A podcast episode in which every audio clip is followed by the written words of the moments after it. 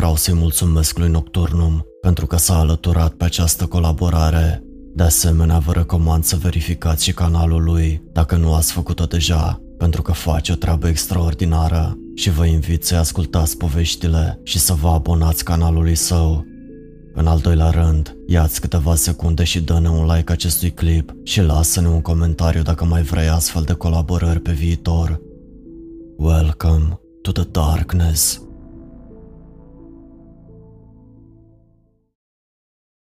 Presupun că știți cu toții despre Deep Web. Ei bine, ceea ce ați auzit este adevărat. Nu este un loc sigur.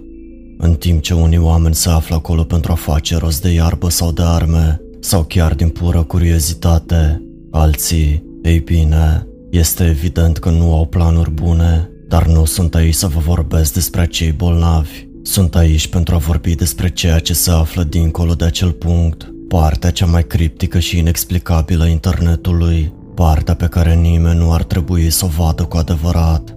A apărut un infografic cu ceva timp în urmă, nu știu sigur când, cele 8 niveluri ale internetului, poate că l-ați văzut. Oricât de interesant ar fi fost, e o prostie totală. Îmi pare rău, dar derivarea polimerică a lui Falkigol nu înseamnă nimic și sistemul Primarch Cred că cineva e fan Warhammer. No, nu e vorba de mecanică cuantică aici. Totuși, asta nu înseamnă că a fost un loc ușor de găsit. Nu am de gând să încep să spun cum să ajungi aici. Este puțin probabil că ai fi capabil chiar dacă aș face-o. Nu vreau să mă laud, doar că nu am avut o altă viață în afară de asta. Am fost avertizat, desigur. Toată lumea mi-a spus că nu o să-mi placă ce voi vedea, că nici măcar nu voi înțelege. Acum îți transmit ție acest avertisment. Nu încerca să cauți asta. Nu există un nume oficial pentru acest loc, sau cel puțin eu nu am văzut unul. Au existat zvonuri totuși. Acestea variau de la o cameră de chat Illuminati până la o celulă virtuală de detenție pentru o inteligență artificială experimentală devenită rea. În realitate, este mult mai rău. După un proces lung și chinuitor de spargere a firewall-urilor, de criptare, de rezolvarea unor ghicitori filozofice bizare și de urmărirea unor linkuri ascunse, am fost în cele din urmă direcționat către o pagină goală cu o căsuță de text de desubt. Quid quaeris, latină pentru ce cauți. Îmi amintesc că m-am simțit surprins, dar în retrospectivă nu știam la ce mă așteptam. Recunosc, am fost un pic nedumerit aici, în mare parte pentru că nu știam răspunsul la această întrebare. Nu aveam niciun obiectiv, voiam doar să văd dacă pot să o fac. Am încercat niște răspunsuri generice la început, am tastat adevărul și iluminarea, rahaturi de genul. Nu s-a întâmplat nimic. Am încercat o grămadă de răspunsuri, dar niciunul nu a funcționat. În acest moment devenisem frustrat Poate că asta era o pagină farsă, poate că nu-mi dădusem seama de nimic, măcar dar fi fost așa. Am încercat ce va ieși din comun, nu știu sigur cum mi-a venit asta sau de ce am crezut că va funcționa, dar am tastat ce mă caută și pe mine. Acum că mă gândesc la asta, chestia asta ar fi putut fi o inteligență artificială. Spre surprinderea mea, pagina a rămas goală. După aproximativ 5 minute, am fost direcționat către ceea ce părea a fi un forum. Nu, nici măcar asta. Era mai simplu, doar o listă de linkuri pe un fundal galben maroniu. Linkurile în sine erau indescifrabile, doar secvențe aparent aleatorii de caractere, simboluri și litere. Pe multe dintre ele nu le mai văzusem niciodată, aproape că părea o limbă extraterestră. Evident, doar un cod pe care nu îl înțelegeam, în acest moment, așteptările erau nebănuite. Am dat click pe primul. S-a încărcat o transmisiune direct a catacombelor din Paris. M-am uitat o vreme, dar în cele din urmă a fost lipsit de evenimente.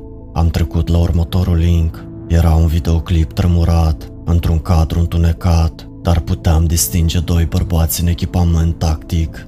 Se aflau într-o casă, deschizând ușile și verificând fiecare cameră. În cele din urmă, au dărâmat una pentru a descoperi o creatură. înaltă și umanoidă, cu pielea solzoasă, rodea un braț dezmembrat.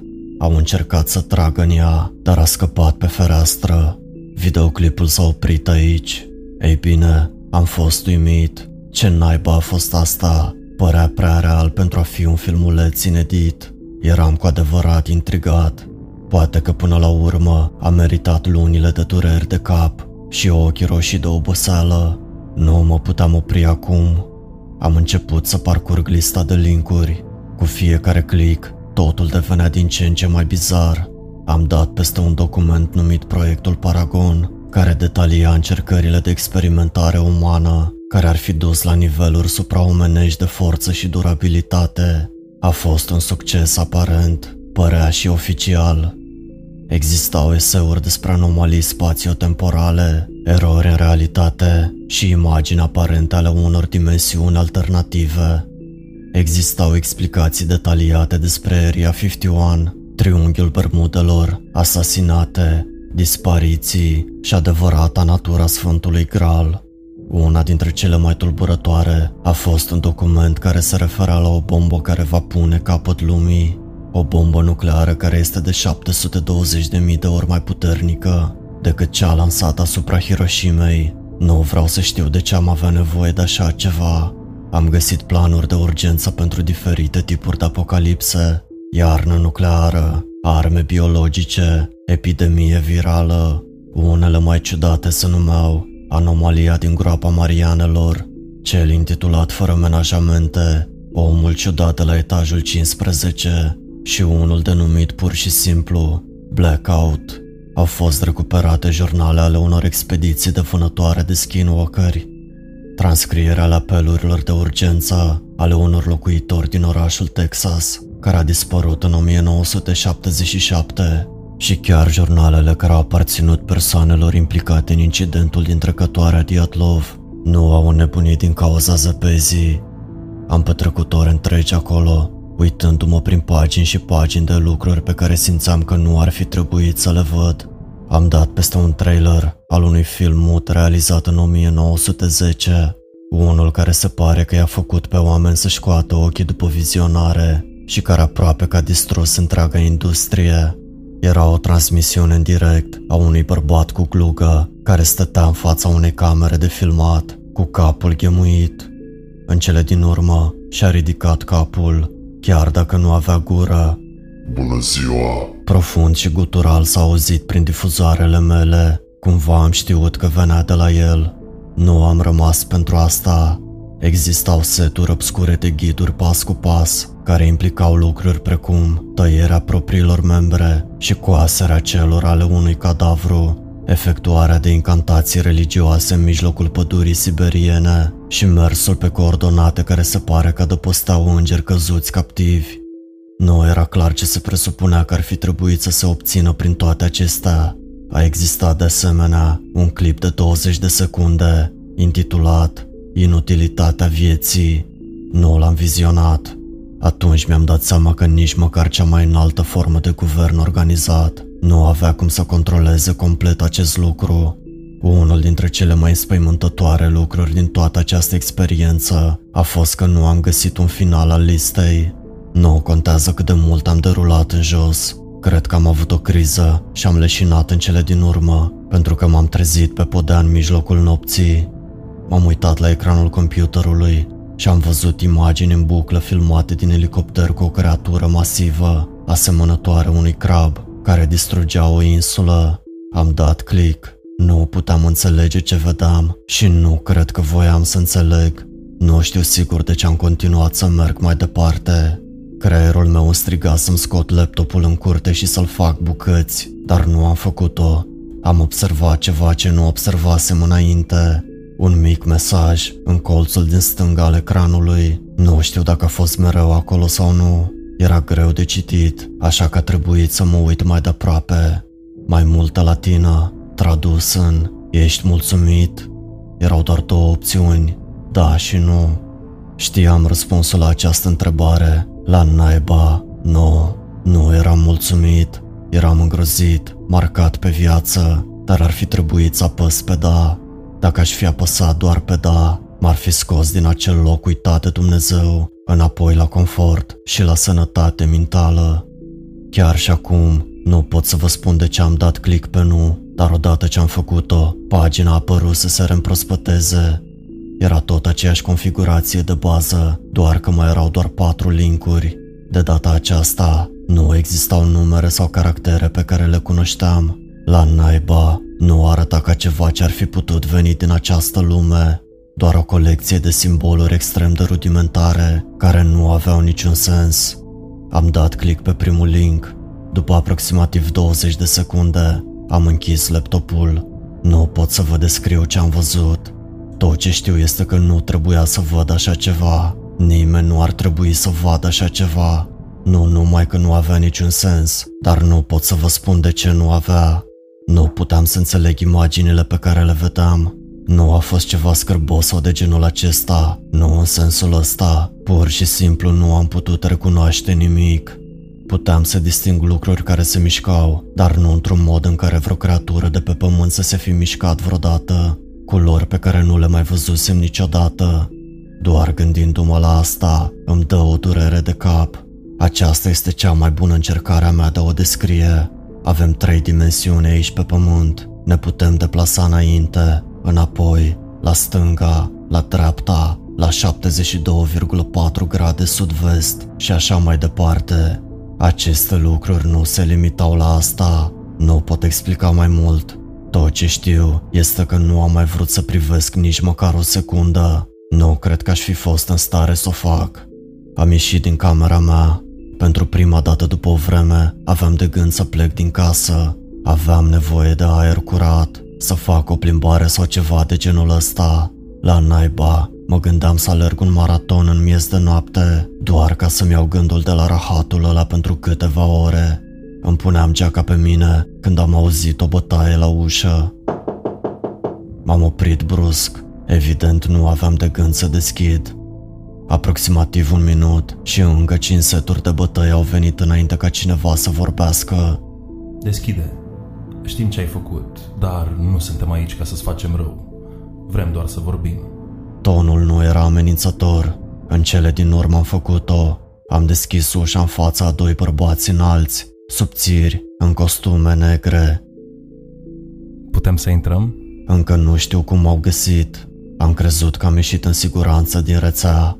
Ne-am așezat pe canapea. Cred că în acel moment așteptam doar răspunsuri. Unul dintre ei s-a uitat la mine și m-a întrebat. Ce căutai? Nu știu, dar nu mă mai întorc. Am răspuns eu. El a zâmbit din nou, ca și cum asta ar fi vrut să audă. Celălalt a intervenit. Pentru cine lucrezi? Tonul lui era un pic mai agresiv. Eu, eu doar am dat din cap. Uite, n-am știut în ce mă bag, nu căutam nimic. S-au holbat la mine o vreme. Nu am de gând să spun nimănui, aveți încredere în mine. În cele din urmă au răspuns. Nu ne facem griji pentru asta. Mă îndoiesc că te-ar crede cineva. Un alt zâmbet, cumva părea autentic. Am vrut doar să știm care sunt prioritățile tale. Privind retrospectiv, a fost o întrebare foarte ciudată. Fă-ne o favoare și vom pleca. Am tresărit. Dă-ne dispozitivul pe care l-ai folosit pentru a-l accesa. Am fugit la etaj și le-am dat laptopul meu. Amândoi mi-au zâmbit pentru ultima oară, înainte de a se îndrepta spre ușă. Tocmai când se pregăteau să plece, unul dintre ei s-a întors. Nu cred că trebuie să-ți spun, dar nu mai încerca asta din nou. Și nici să arăți nimănui al cuiva cum să ajungă acolo. O să ne dăm seama. Nu am întrebat cine erau. Nu sunt sigur că aș fi vrut să știu. A trecut o săptămână. Nu mai intru de mult pe internet. Încerc să uit, să nu mă mai gândesc la asta. Am început să am coșmaruri îngrozitoare. Am fost la un terapeut pentru asta, dar nu cred că mă ajută. Oricum, nu am de gând să las asta să-mi consume tot restul vieții. Chestia este că mă tem că acest lucru nu va fi posibil. Sunt unele lucruri despre care nu ar trebui să știm, probabil pentru propria noastră siguranță și sănătate mentală. Nu încerca să le cauți, e mai bine așa. S-ar putea să fie un pic prea târziu pentru mine. Se spune că curiozitatea a ucis pisica. Asta se simte ca un atac personal în acest moment. Nu am uitat de acea noapte, adică nu e ceva la care să nu te mai gândești. Ce naiba a fost ultimul lucru pe care l-am văzut?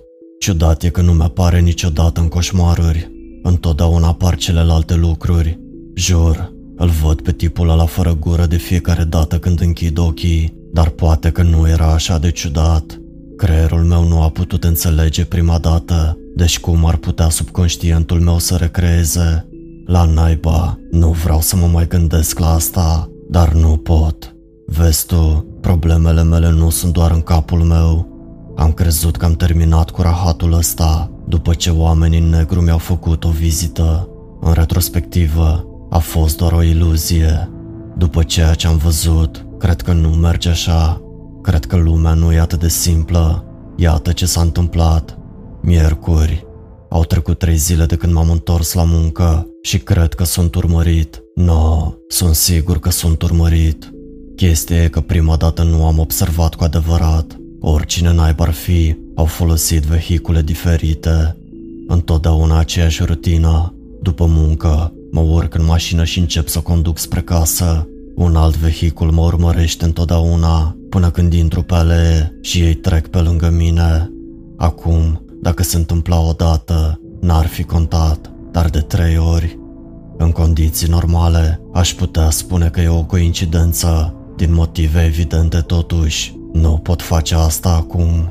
Nu sunt sigur ce naiba vor. Poate că încearcă să mă monitorizeze. Sper că asta e tot ce încearcă să facă. Dacă e așa, o să stau ascuns și o să mă descurc. O să le dau ceea ce vor. Joi. De data asta, am încercat să-i văd în oglinda retrovizoare. Geamurile erau fumurii. Ei bine, din nou am tras pe alee și ei au continuat să meargă. Știu că am spus că voi rezista, dar genul ăsta de situații chiar te afectează. Nu vreau să mai am de-a face cu ce naiba e asta. Jur că mă urmăresc din ce în ce mai aproape, de fiecare dată. Vineri. Azi am făcut ceva diferit. Am luat transportul în comun în loc să conduc. Niciodată în viața mea nu am avut mai multă nevoie de băutură, așa că m-am dus la un bar după muncă. Cred că a fost mai mult un experiment pentru a vedea cât de atent mă urmăresc. Dacă sunt deranjați de așteptare, atunci pot să se ducă dracului. Eu încă îmi trăiesc viața, deși nu mi-am putut lua ochii de la ferestre tot timpul cât am fost acolo. După ce m-am îmbătat suficient, am oprit un taxi și, surpriză, surpriză, erau acolo, chiar în spatele nostru. Dar iată la ce nu mă așteptam. Era aceeași mașină de ieri. Se pare că au renunțat la rolul de incognito nu știu cum să mă simt în legătură cu asta. La naiba s-a mai schimbat ceva. Nu a continuat să conducă de data asta. După ce m-a lăsat taxiul, m-am întors și am văzut mașina aia nenorocită parcată la jumătatea străzii. M-am dus înăuntru. Ce naiba ar fi trebuit să fac? Nici nu mi-a trecut prin cap să sun la poliție, dar ca să fiu sincer, nu cred că ar fi ajutat. Au trecut trei ore și ei sunt încă acolo. Nu i-am urmărit în tot acest timp, așa că nu știu dacă sunt sau nu în mașină. Nu e amuzant să te gândești la asta. Nu am cum să dorm în noaptea asta. E aproape două dimineața acum. Tocmai am primit un mesaj, un număr privat. Uite ce scria. Pleacă de acasă. Nu folosi ușa din față. Sunt încă acolo. Vino la restaurantul de noapte la 5 străzi distanță. Nu te gândi să conduci. Vor ști. Grăbește-te, vin în curând, nu te lăsa urmărit, lasă luminile aprinse. Am înghețat după ce am citit asta.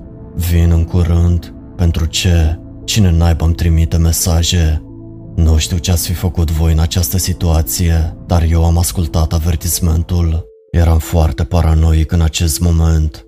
Amețit și obosit, mi-am pus o jachetă și am ieșit pe ușa din spate. Mi-am luat și un rucsac în care aveam celălalt laptop nu sunt sigur de ce, dar am simțit că trebuie să o fac. Am așteptat o secundă înainte de a mă urca pe propriul meu gard. Când am fost sigur că nimeni nu observase, am început să mă îndrept spre restaurant. După aproximativ 40 de minute, am ajuns în sfârșit acolo. Ar fi fost mai scurt, dar m-am ascuns în tufișuri de fiecare dată când trecea o mașină. Am scanat clienții, o masă de studenți beți, câțiva camionagii și un tip cu hanora care stătea la laptop, la o masă din spate. Nu părea amenințător, de fapt, era destul de slăbănog. Am făcut o presupunere, m-am apropiat de masa lui și m-am așezat. S-a uitat la mine. Salut, ce vrei? Mi-ai trimis un mesaj. Am făcut o scurtă pauză. M-am îngrijorat pentru o secundă. Oare nu fi el? Dar apoi a rupt tăcerea. Da. Ai fost urmărit? Nu, no, nu cred. El a dat din cap. În regulă. și apoi a râs. De parcă asta ar fi trebuit să fie amuzant. Omule, ai cam dat-o în bară, nu-i așa? Oricum, ce făceai? Ce încercai să găsești? Nimic, jur. Am făcut-o doar de dragul de a o face. Cred. Se holba la mine cu neîncredere amuzată. Oh, ei bine, asta e al naibii de jalnic. Ar fi fost mișto dacă ai fi fost spion sau măcar ceva de genul ăsta. Uite, cine ești tu? De unde ai știut că mă urmăresc? Cine sunt ei oricum? L-am bombardat cu întrebări. În regulă. Hai, liniștește-te. Nu am de gând să spun cine sunt acești oameni, pentru că nici eu nu știu. Fantastic, m-am gândit. Ei bine, de unde știi despre ei? A făcut o pauză. Au venit după mine. Într-o secundă citeam despre demon pe lună, iar în următoarea mi se dărâmă ușa. Asta a fost acum câteva luni. Am plecat din oraș. Eram confuz. Stai, ce vrei să spui? Amice, au încercat să mă umoare. Nu-mi venea să cred asta. Și tu doar vizualizai linkurile? Asta a fost tot? Îi înveți pe alții cum să ajungă acolo sau ceva de genul ăsta? Și-a ridicat sprânceana. Nu. De ce întrebi? Am rămas uimit. Mie nu mi-au făcut asta. I-am spus eu. Au venit doar, mi-au luat laptopul și mi-au dat un avertisment. Acum era rândul lui să arate șocat. Hmm, chiar așa? A părut să se gândească la ceva pentru o vreme, apoi a început să mă întrebe cum arătau. Doi bărbați în costume. I-am răspuns. Ce te-au întrebat? A fost următoarea lui întrebare. I-am spus pur și simplu, dar apoi mi-am amintit ultimul lucru pe care mi l-au spus. M-au întrebat care sunt prioritățile mele. Ciudată întrebare. Fața lui s-a golit de orice expresie pentru o secundă. Mm, da, ciudat, nu-i așa? Ceea ce a urmat a fost o tăcere incomodă. L-am întrebat în cele din urmă lucru la care mă gândeam încă din acea noapte. Pagina aia cu doar patru linkuri, ce naiba ar trebui să fie? A ridicat din sprânceană și mi-a spus că nu știe despre ce vorbesc. Aici lucrurile au devenit ciudate. După ce i-am dat o explicație aproximativă a ceea ce văzusem, expresia lui s-a schimbat complet. Am putut distinge o înflăcărare bruscă în comportamentul său. Când ai primit întrebarea, ce ai tastat ca răspuns la prompt? Ceea ce mă caută și pe mine. I-am răspuns. Eram complet confuz în acest moment. Nu asta ai făcut și tu? El doar a clătinat din cap. Nu. Apoi și-a închis laptopul și s-a ridicat în picioare. Ei bine, unde n-ai poate duci? Am întrebat eu. Am stat aici prea mult timp. Uite, știu că ai întrebări, dar nu pot să-ți răspund eu la ele. Tu te la un motel în seara asta, sau ceva de genul ăsta. Și uite așa a dispărut. Ce aveam de gând să fac? Să-l opresc? Încă nu am nicio idee despre cine naiba e tipul ăsta. Singurul lucru pe care l-am aflat de la el a fost numele lui, Jackson, și chiar și ăsta era probabil fals. Obosit ca naiba și încă puțin beat, am părăsit restaurantul și am încercat să stau ascuns în timp ce căutam un motel în apropiere. Evident, asta nu era distractiv. Acum, iată-mă aici, stând într-un motel sumbru la 4.30 dimineața. Abia îmi pot ține ochii deschiși, dar nu mă pot abține să nu mă uit pe fereastră în fiecare secundă în care sunt treaz. Ăsta este apogeul situațiilor de rahat. Cred că o să încerc să dorm puțin. Nu pot face altceva.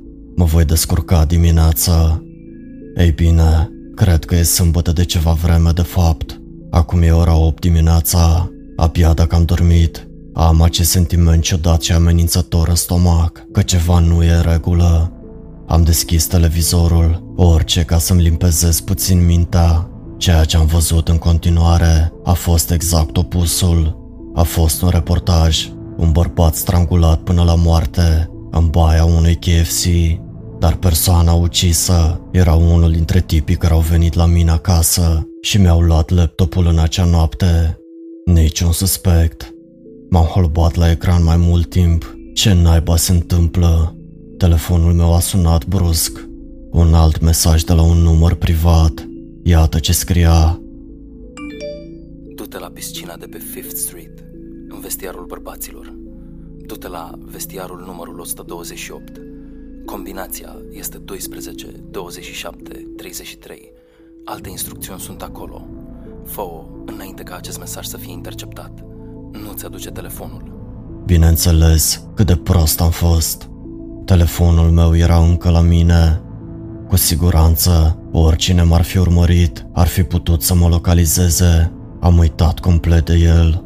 Din curiozitate, am aruncat o privire pe fereastră. Cu siguranță, mașina care mă urmărea era parcată acum chiar acolo. Din fericire pentru mine, i-am zărit prima dată pe șofer și pe pasageri ieșind. Amândoi purtau mănuși și unul dintre ei ținea în mână o servietă. Acum se îndreptau spre intrare. După ce mi-am trimis asta printr-un e-mail mie și unui prieten, trebuie să gândesc repede. Mi-am aruncat telefonul în toaletă și va trebui să scap și de laptop, dar oamenii trebuie să știe că asta s-a întâmplat.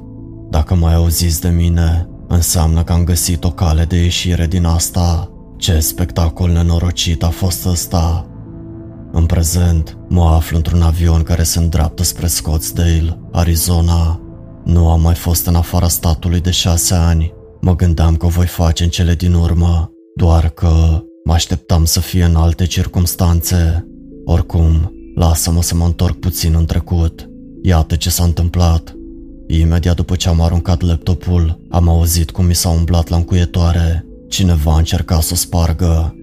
Nu am mai fost niciodată grozav sub presiune, așa că vă puteți imagina cum am simțit, dar mintea umană este un lucru interesant. Chiar când crezi că ești la capătul liniei, dorința ta de a trăi se intensifică. La balcon m-am gândit repede, singura cale de scăpare. Fără ezitare, am ieșit în fugă și m-am cățărat pe el. Din fericire, eram la etajul 2, așa că nu mi-au rupt picioarele. Acum venea o decizie, să fug sau să mă ascund. Ambele nu păreau prea promițătoare. La naiba, mă panicasem. Atunci am zărit salvarea, un taxi parcat în cealaltă parte a parcării. Am fugit spre el, am bătut în geam speriindu-l pe șofer. Domnule Horvat? M-a întrebat el. Ei bine, nu, nu eram eu, dar am dat din cap oricum. Ați spus o 40, nu-i așa? S-a uitat la mine confuz. Am terminat mai devreme să mergem. În vocea mea se simțea neliniște, dar am încercat să o ascund. Ultimul lucru de care aveam nevoie era ca tipul ăsta să creadă că sunt nebun și să plece cu mașina. M-am urcat, i-am spus adresa și am plecat de acolo.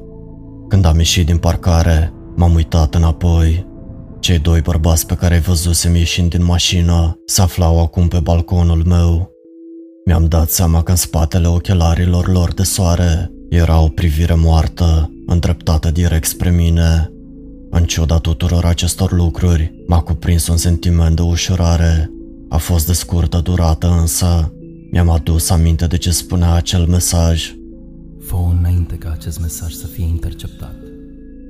Dacă nu știau încă încotro mă îndrept, vor ști în curând. Am ajuns în cele din urmă la locul respectiv după aproximativ 15 minute, imediat ce am intrat, m-am repezit în vestiar. Era în mare parte gol. Îmi tot repetam combinația în minte. Îmi tot repetam combinația în minte. Acesta era singurul lucru pe care îl aveam în gând. Înainte, nu prea-mi păsa să obțin răspunsuri, dar se pare că acum nu aveam de ales. Am găsit în sfârșit dulapul. Nu știu de ce tipul ăsta a ales un loc atât de masiv 12 la stânga, 27 la dreapta, 33 la stânga. L-am deschis. Acolo era un model mai vechi de Blackberry. L-am deschis și am găsit un bilet de avion, 2000 de dolari și un bilețel scris cu o caligrafie oribilă. Pe ea erau măzgălite cuvintele Verifică telefonul, parola Snake Tracks. Am pornit dispozitivul vechi. Îmi amintesc că am fost ușor amuzat. Întotdeauna mi-am implorat părinții să-mi cumpere unul din acesta când eram copil. Am aruncat o privire rapidă prin telefon. Era în mare parte gol. Nici o aplicație descărcată, nici o poză, nimic. Era un singur contact, numit Sună-mă, așa că am făcut-o. După doar un singur apel, a răspuns o voce. În tonul său se simțea un sentiment de tentație. Cumva îmi suna familiar. Cine sunteți? Uh, ei bine, cum naiba ar fi trebuit să răspund la asta? Să-mi spun numele? Am primit mesajul tău. Am răspuns în cele din urmă. A fost o scurtă pauză. Răspunsul lui m-a prins cu garda jos. Care este apartenența ta religioasă? Totul devenise mult prea agresiv. De ce naiba mă întreba asta? Totuși, nu aveam suficientă energie pentru a-l întreba. Crescut protestant, dar acum agnostic cred. A fost răspunsul meu. A părut să răsufle ușurat, apoi a închis apelul. Ei bine, la naiba, tipul ăsta e nebun sau ce? Gândurile mele au fost întrerupte când am primit un mesaj. Mi-a trimis o adresă și un număr de cameră. Întâlnește-te cu mine. A fost singurul lucru pe care l-a scris. M-am uitat la el o secundă, înainte de a-mi veni în fire. Sunt un idiot, ar fi trebuit să-mi iau lucrurile și să fug. Am auzit ușa de la vestiar deschizându-se, apoi pași venind spre locul unde eram, sprintând de fapt. Mi-am băgat lucrurile în buzunare și am început să caut o cale de ieșire. Din nou, nu exista decât o singură opțiune. Am început să fug spre intrarea în piscină. În timp ce alergam, în spatele meu au început să se audă împușcături. Mi-am dat seama că foloseau amortizoare, dar asta nu face mare lucru când ești doar la 40 de metri distanță. Am simțit brusc o durere ascuțită. Am văzut un glonț penetrând un dulap chiar în față. Doamne, n-a arătat cu mult. Am alergat mai repede decât credeam că voi fi vreodată în stare. Aproape că am alunecat în nenorocita de piscină, în timp ce mă împiedicam de ceva. Salvamarul a strigat după mine când am ieșit pe ieșirea de urgență. Nu mă puteam opri acolo. M-am grăbit, făcând viraje la fiecare minut, uitându-mă tot timpul în urma mea. E bine că eram în centru, m-am amestecat cu ușurință în marea de oameni. La un moment dat, am văzut doi polițiști. M-am gândit să le spun, chiar m-am gândit, dar ce o să facă asta? Îi vor căuta pe cei doi indivizi, nu vor găsi nimic, îmi vor supraveghea casa câteva zile și apoi vor anula totul. N-avea să rezolve nimic. În cele din urmă, m-am ascuns într-un salon de coafură. Nu mai puteam să fug. Frizerul s-a uitat la mine ca și cum aș fi fost un nebun. La naiba cu asta, m-am gândit eu. Aș putea la fel de bine să mă fac mai puțin recunoscibil cât timp sunt aici. L-am rugat să mă radă de tot.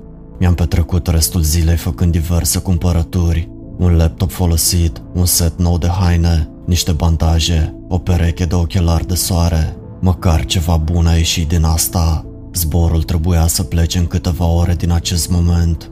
Am chemat un taxi și m-am îndreptat spre destinație și acolo mă aflu acum. Mă așteaptă o călătorie lungă, să vedem ce se va întâmpla în continuare. În timp ce ieșeam din aeroport, m-am dat pe spate din cauza căldurii. Doamne, e noiembrie, cum poate trăi cineva aici în timpul verii? Am chemat un alt taxi, am ajuns la adresă, era un hotel, am râs în sinea mea. M-am îndreptat spre cameră și am bătut la ușă. Un miliard de gânduri îmi treceau prin cap. Dacă era o capcană, chiar m-am gândit pentru o secundă să fug pur și simplu, dar mi-am dat seama că asta nu ar fi rezolvat nimic. După aproximativ un minut, ușa s-a deschis. Un val de surpriză m-a cuprins, dar în retrospectivă, exact la asta ar fi trebuit să mă aștept. Era celălalt tip care a venit la mine acasă în acea noapte, cel care nu a fost strangulat. Totuși, nu arăta prea bine. Avea un ochi vânăt și buza spartă, și arăta obosit în general. S-a uitat la mine înainte de a face semn să intru și șchiopăta ușor când mergea. Frumoasă tunsoare. A murmurat încet. S-a așezat pe pat, iar eu m-am așezat pe canapea, vis-a-vis de el. A fost o tăcere lungă. În tot acest timp, el doar s-a uitat în pământ. Ca să fiu sincer, nu știam ce să spun, așa că nu am spus nimic. În cele din urmă a vorbit. Aș putea să te anunț ce se întâmplă. Apoi a început să destăinuie. Acum patru ani a avut loc un incident în catacombele din Paris. Mi s-a ridicat părul pe ceafă după ce am auzit asta. Patru adolescenți au decis că ar fi o idee bună să se despartă de grup în timpul unui tur. Cred că s-au rătăcit sau ceva de genul ăsta, pentru că nu mai erau acolo la sfârșit. Poliția a verificat peste tot. Nici urmă de ei. În cele din urmă, guvernul a decis să instaleze camere infraroșu peste tot, doar ca să vadă ce se va întâmpla. Într-o zi, una dintre camere a detectat mișcare. Nimeni nu a anticipat ce avea să se vadă în continuare. A fost iadul pe pământ. O abominație de membre contorsionate, cumva lipite între ele, se zvârcolea pe ecran. Erau patru capete umane, lipite de partea de sus a acestui lucru. Poți ghici cine erau. Am rămas fără cuvinte. M-am gândit la acel videoclip din catacombe. Mă bucur că nu am rămas pentru marea dezvăluire. A continuat. Au decis să trimită forțe de elită pentru a extermina. Se pare că au fost omorâți 12 oameni înainte de a fi doborât. Acum, întrebarea era ce aveau de gând să facă cu înregistrarea video. Nu puteau pur și simplu să scape de ea, dar nici nu voiau ca cineva să o vadă. Și asta se întâmpla în perioada în care avea loc toată chestia cu Snowden, așa că nu se simțeau confortabil să folosească doar serverele guvernamentale. Iar aici intervine site-ul pe care l-ai văzut. Au pus cei mai experimentați experți tehnici pe care aveau la dispoziție să-l îngroape undeva în adâncul internetului. Și mă refer la cât de adânc puteau să ajungă. Nimeni nu trebuia să știe despre el. Nimeni nu trebuia să-l găsească și nimeni nu trebuia să știe ce să caute.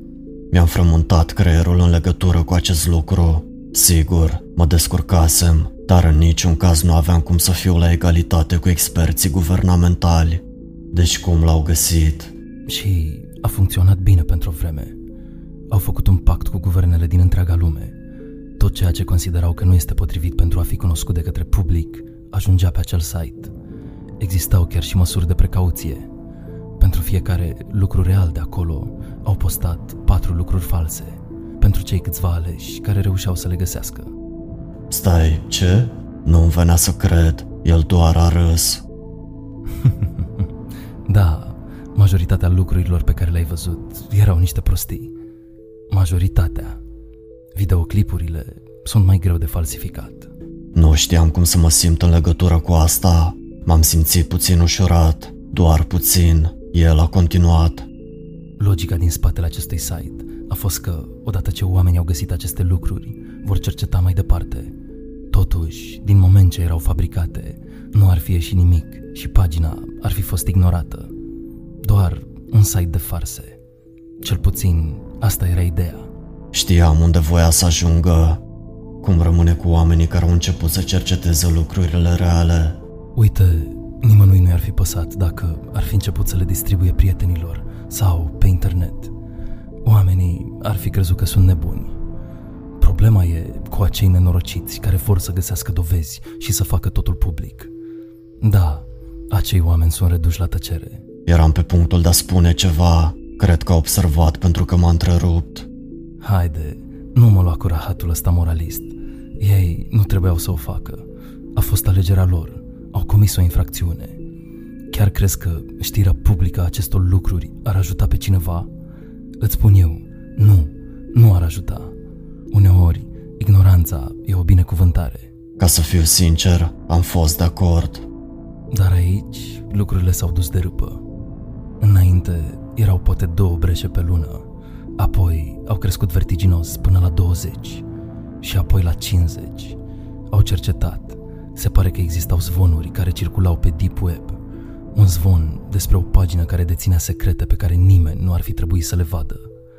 Au decis să afle cât de ușor era cu adevărat să acceseze acest loc, doar citind forumuri și alte rahaturi.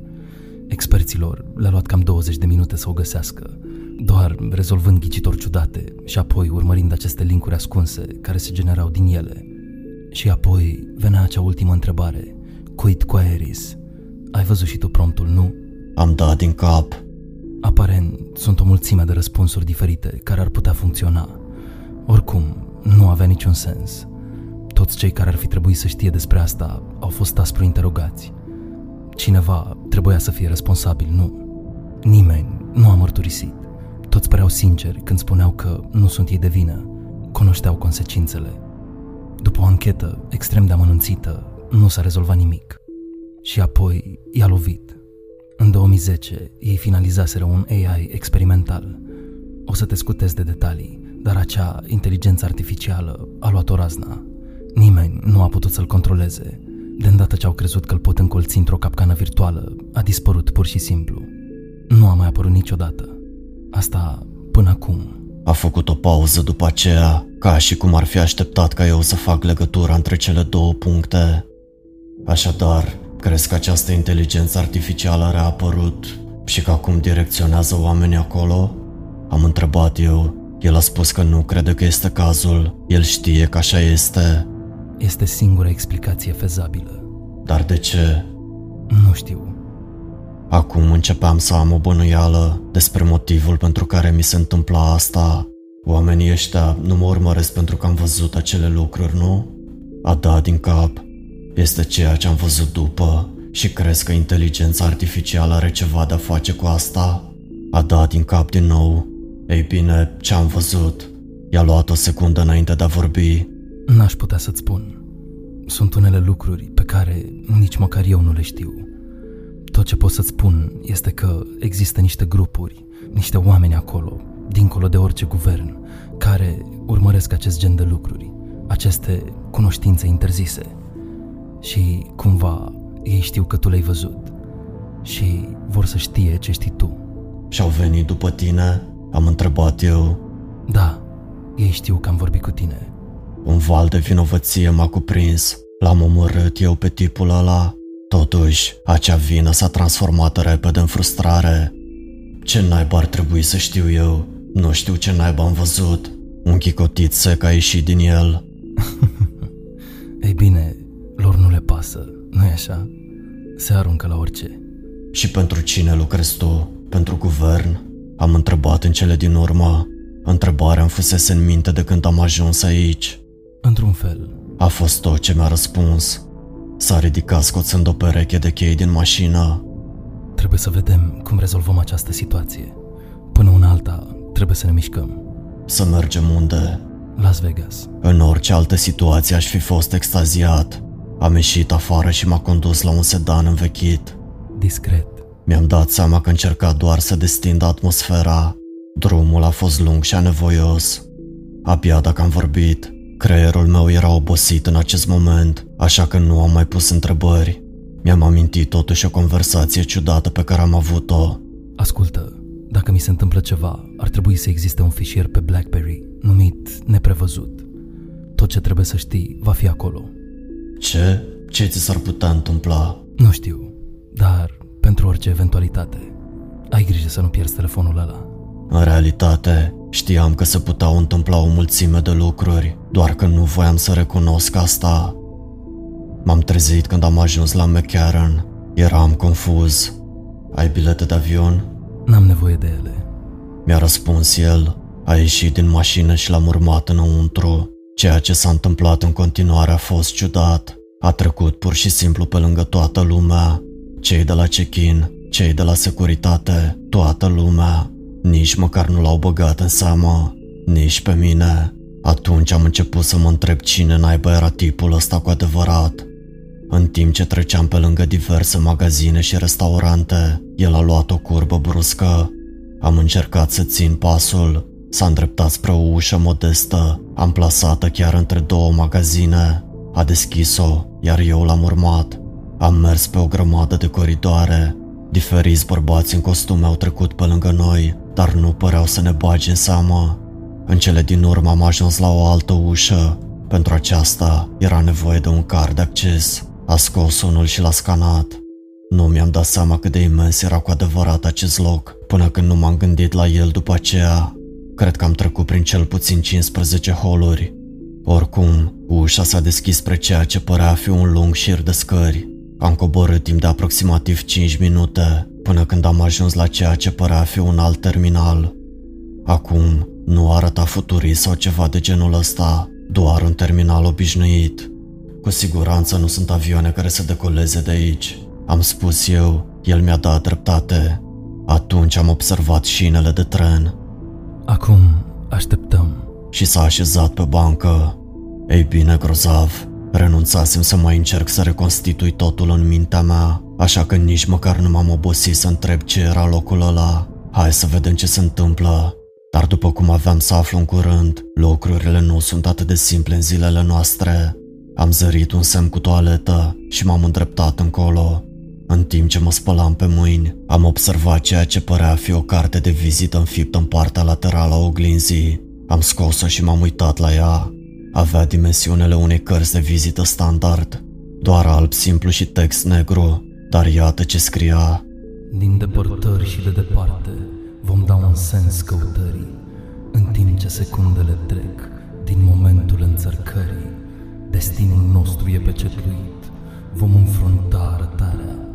Nu avem nevoie de speranță, credința ne va arăta calea. Nu ne vom opri până nu vom deveni țărână. Totul pentru Dumnezeu, a noastră credință străbună. Înfiorător m-am gândit și apoi am întors-o. Cu litere mari îngroșate scria f o t l g Habar n-am ce înseamnă asta. Totuși, în acel moment am simțit că ceva nu era în regulă. Este acea senzație ciudată pe care o ai atunci când ceva chiar nu e în regulă. Trebuia să-i spun despre asta, oricine ar fi el. Am deschis ușa și el dispăruse. L-am căutat prin terminal, dar nu îl găseam nicăieri. La naiba, nu mai era nimeni altcineva aici. Locul a început să se zguduie ușor. Venea trenul. Ei bine, cu siguranță nu mă urcam singur. M-am uitat puțin în jur înainte de a auzi pași coborând scările. Grozav, m-am gândit. M-am întors, apoi mi-am dat seama că nu era doar o pereche de pași, erau mai mulți. În loc să văd o față familiară, am fost întâmpinat de patru dintre ceea ce am presupus a fi bărbați. Nu puteam să-mi dau seama, pentru că fețele lor erau acoperite cu un sac de pânză, în care erau tăiate guri pentru ochi. Masca arăta ca cea pe care o poartă sperietoarea de ciori din Batman.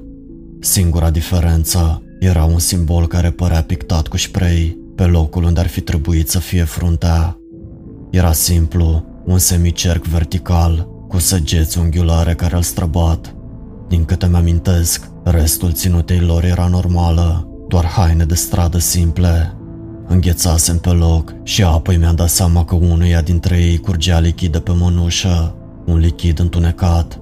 Următoarele câteva momente au fost o ceață totală. Îmi amintesc că trenul s-a oprit și tipii au început să alerge spre mine. Am început să fug spre tren. Era un fost tren ciudat, doar o singură secțiune și un set de uși. Nu cred că am văzut vreun mecanic. Când am alergat spre el, ușile s-au deschis automat. Îmi amintesc că am căutat frenetic un buton de închidere, dar nu era niciunul. Am privit cu groază cum ciudățeniile alea se apropiau din ce în ce mai mult. Când au ajuns la aproximativ 10 metri, am închis ochii și m-am rugat să fie bine. I-am deschis când am auzit lovituri în ușă. Nu se deschidea pentru ei. Le-am văzut ochilor nebuni urmărindu-mă, în timp ce trenul începea să se pună în mișcare. Eram în siguranță, dar numai pentru moment. Am pornit din nou telefonul și m-am uitat cu atenție prin el. Cu siguranță fișierul pe care l-am menționat era acolo. Cred că îl voi asculta în curând, după ce voi termina cu asta. Acum nu știu unde mă duc și nu știu ce mă așteaptă acolo. Tot ce știu e că ar fi trebuit să rămân pe Google. Nu mai știu sigur ce să cred. Adică, nu e ca și cum era foarte clar înainte, dar lumea continuă să aibă din ce în ce mai puțin sens. Am deschis fișierul. Iată mesajul. Siguranță. agent incapacitat, alias Jack Rust, identitate redactat, mesaj personalizat. Salutare! Dacă citești asta, cel mai probabil am fost scos din uz. Păcat, cred. O să presupun că, măcar, am ajuns la terminal. Uite ce trebuie să faci. Urcă-te în tren, fă imediat ce vine. Ai doar o fereastră de 10 secunde în care se va deschide pentru oricine. Acum va fi a cincea stație. Numărele, a cincea stație la care va trebui să cobori. Nu va fi niciun anunț, nicio indicație, nimic. Nu a dormi, doar fi atent. Trenul ăsta merge repede, dar tot va dura ceva timp. Ai răbdare. Cât timp ești înăuntru, nu te uita pe ferestre. Oricum, nu ai la ce să te uiți, vei fi într-un tunel. Cu toate acestea, e mai bine să te abții. Vezi tu, am avut probleme în ultima vreme. Uneori, ceva se uită la tine și nu prea poți să te uiți în altă parte. Ceea ce voi menționa în continuare nu este probabil.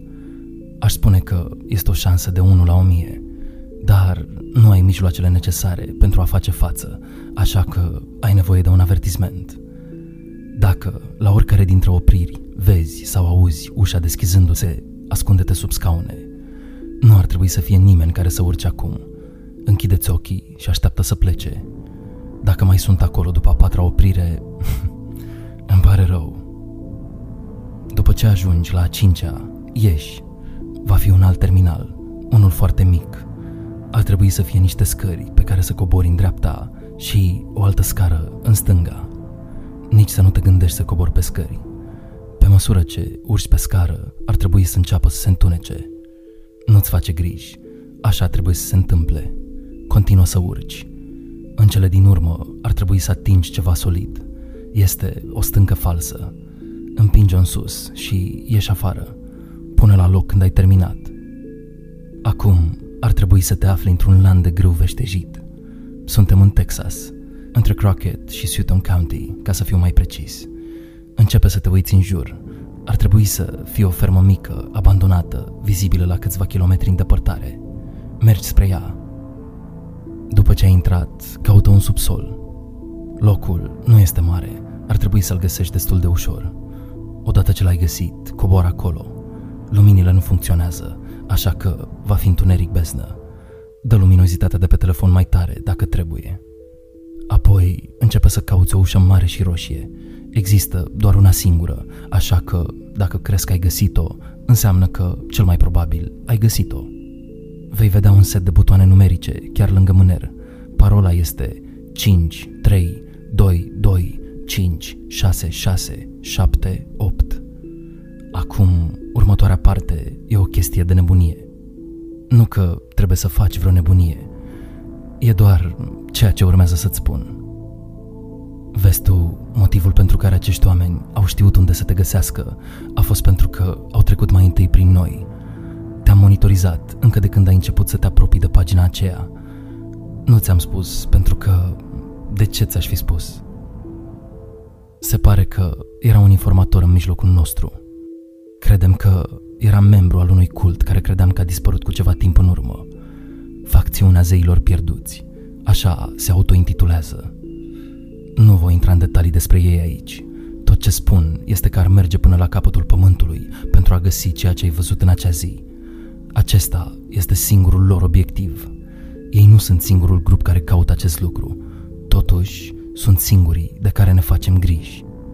Cred că, odată ce au început să audă despre acele ghicitori, au crezut că acest lucru încearcă să comunice cu cineva. Mai exact, cu ei, încercând să-i conducă acolo. Dar asta e partea care nu are niciun sens. Lucrul care ne-a uimit pe toți. N-ar fi trebuit să vezi niciodată ceea ce ai văzut. Nu trebuia să fie acolo. Nu avem niciun indiciu de ce a fost. Unul dintre cele mai ciudate lucruri a fost că nimeni nu a creat pagina pe care a apărut. Nu știu cum ai găsit-o.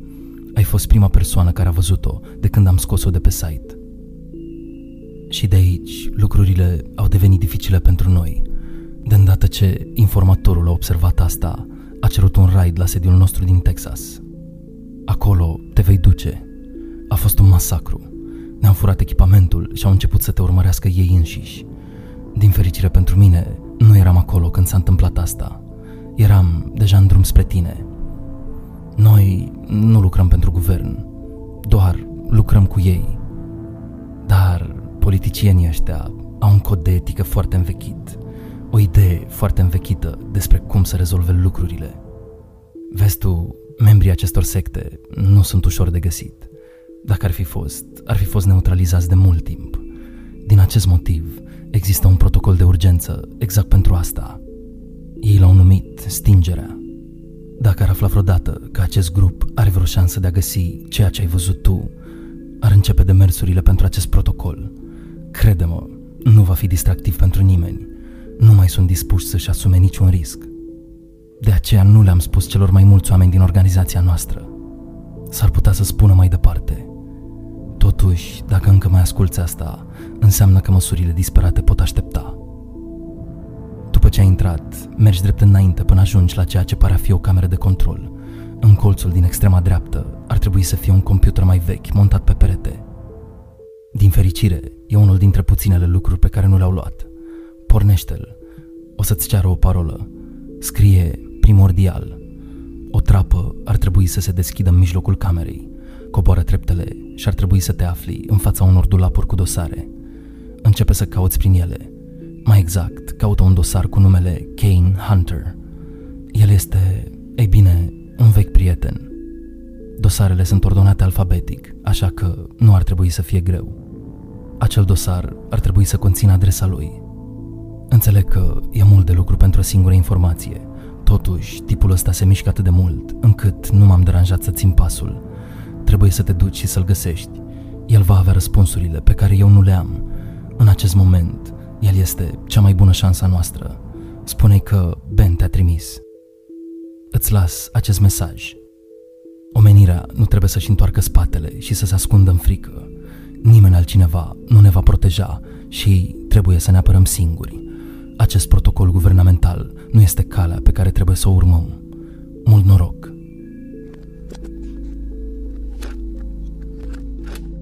Acesta a fost sfârșitul mesajului.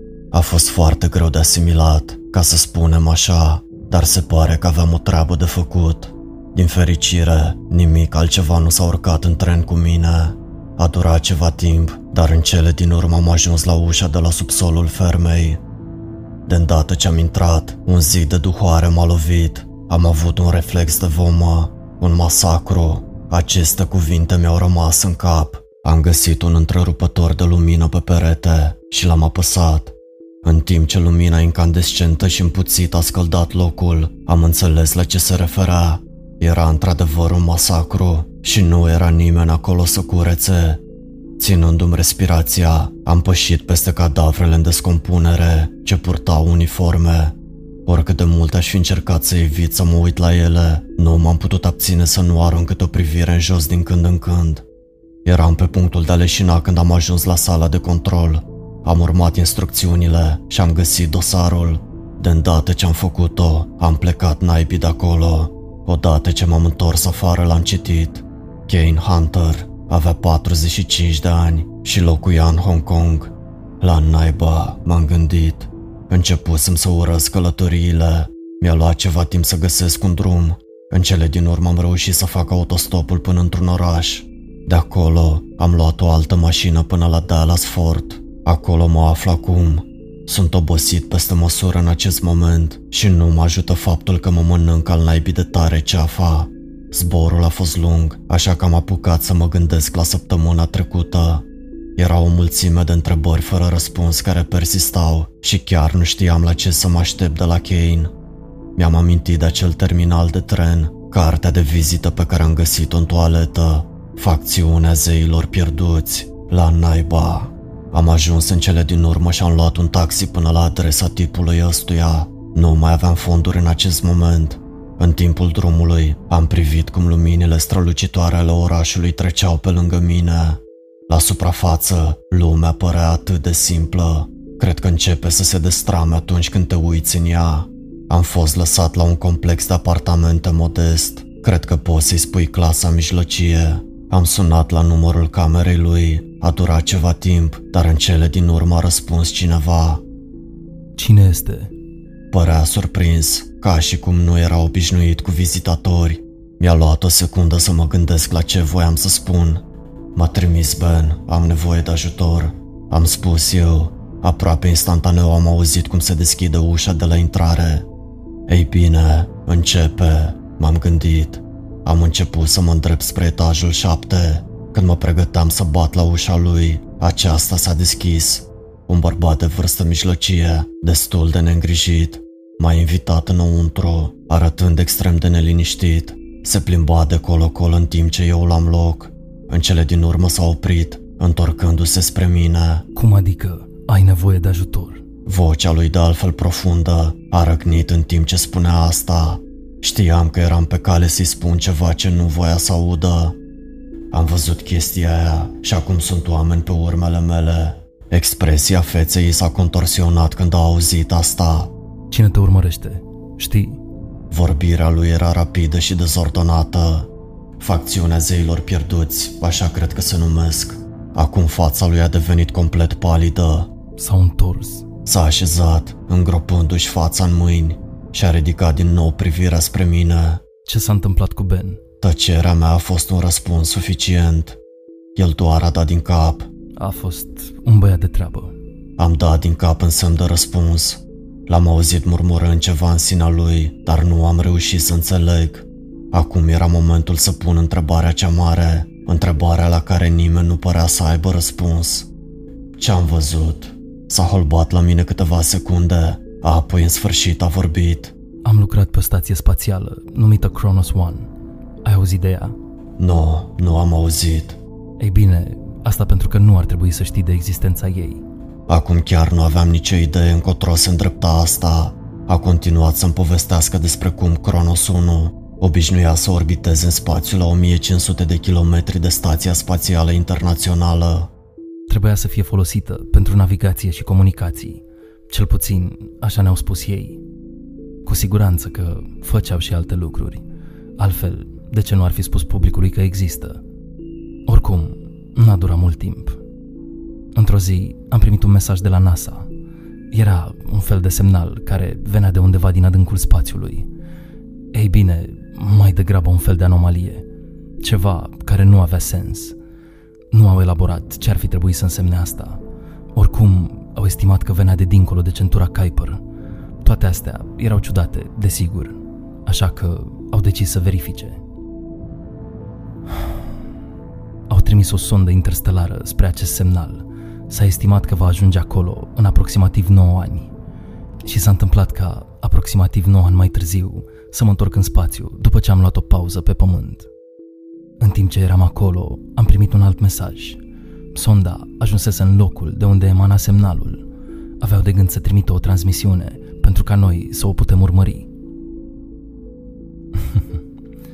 da, am ajuns mult mai departe în ceea ce privește tehnologia spațială decât crede publicul. În acest moment, nu cred că ar trebui să fi surprins.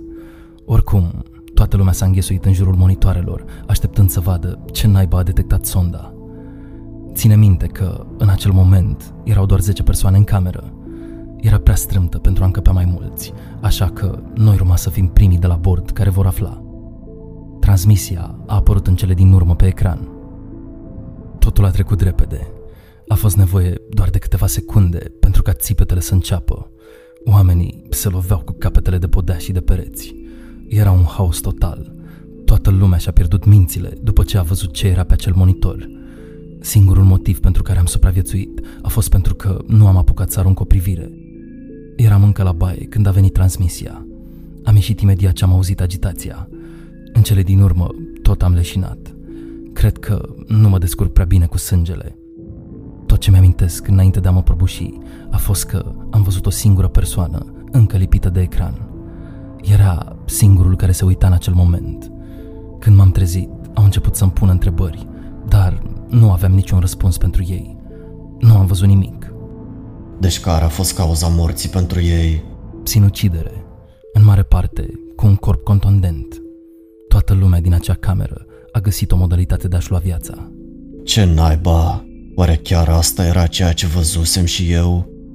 Și ce s-a întâmplat cu celălalt tip? Tipul despre care ai spus că încă ne urmărește? Și el a leșinat, dar numai pentru un minut. În afară de asta, a spus că era bine. Nici măcar nu a dus vorba despre asta. Când îl întrebau ce a văzut, ridica din numeri și spunea că nu știe despre ce vorbesc. De fapt, îl cunoșteam. Numele lui era Blake. Întotdeauna a fost un tip ciudat. Am mai făcut o pauză. Am continuat să încerc să mă gândesc la asta în mintea mea. Kane a continuat. Dar nu ăsta a fost sfârșitul poveștii lui. A fost concediat la scurt timp după aceea. Părea că era destul de absent și că nu-i mai păsa de nimic din ce se întâmpla în jurul lui. Avea aceste izbucniri ciudate, întunecate din când în când și îi speria de moarte pe toți cei cu care lucra. Cred că înnebunea. După ultima lui zi, a dispărut. Familia lui, puținii prieteni pe care îi avea, niciunul dintre ei nu știe unde s-a dus sau unde se duce. Nu lăsase nicio urmă. Dar, fără știrea lumii, el se plimba prin țară, recrutând oameni într-un cult pe care îl crease. Cred că ai putea ghici cum se numea cultul. Nu mi-a luat mult timp să pun cap la cap. Facțiunea zeilor pierduți. Așa e. Chiar scrisese și lansase un manifest în care explica de ce era necesar acest lucru. Vorbea despre faptul că era ceva în mod inerent greșit în funcționarea lumii noastre și că noi nici măcar nu ar fi trebuit să existăm. Aparent, sistemul nostru era corupt, indiferent ce naiba ar fi trebuit să însemne asta. Era de rahat. Sau poate că ceea ce văzuse l-a făcut să fie așa. A continuat să explice cum Blake a căutat ceva în tot timpul în care a recrutat membrii. Căutase imaginile de la o sondă. Vezi tu, sonda aceea este încă acolo, transmițând orice naiba ar fi chestia aia către un ecran la care doar guvernul avea acces. Presupun că ai văzut site-ul unde se duc toate informațiile sensibile. Am dat din cap. N-aș fi aici dacă n-aș fi făcut-o. La început, acolo l-au băgat. După părerea lor, câțiva hacker care se dădeau cu capul de tastatură din când în când, nu era mare lucru. Dar, după ce se întâmplase pe Kronos, aproape nimeni nu mai îndrăznea să se uite la acea transmisiune. Cei câțiva care au încercat, ei bine, știi povestea. Dar aici, lucrurile au luat o razna în mod incomprehensibil. Ceea ce urmează să spun, aproape nimeni nu știe despre asta. Asta include și 99% dintre agenții guvernamentali. A scos un pachet de țigări și a aprins una, a tras un fum lung și greu înainte de a continua.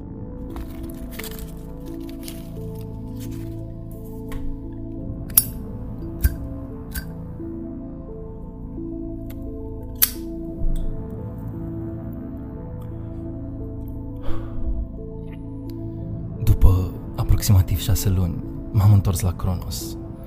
Mi-a oferit o indemnizație de concediere ca să mă retrag pur și simplu și să-mi țin gura închisă, dar am decis să nu o fac. Eram prea încrezut. Am încercat să mă prefac că ceea ce am văzut nu mă afecta.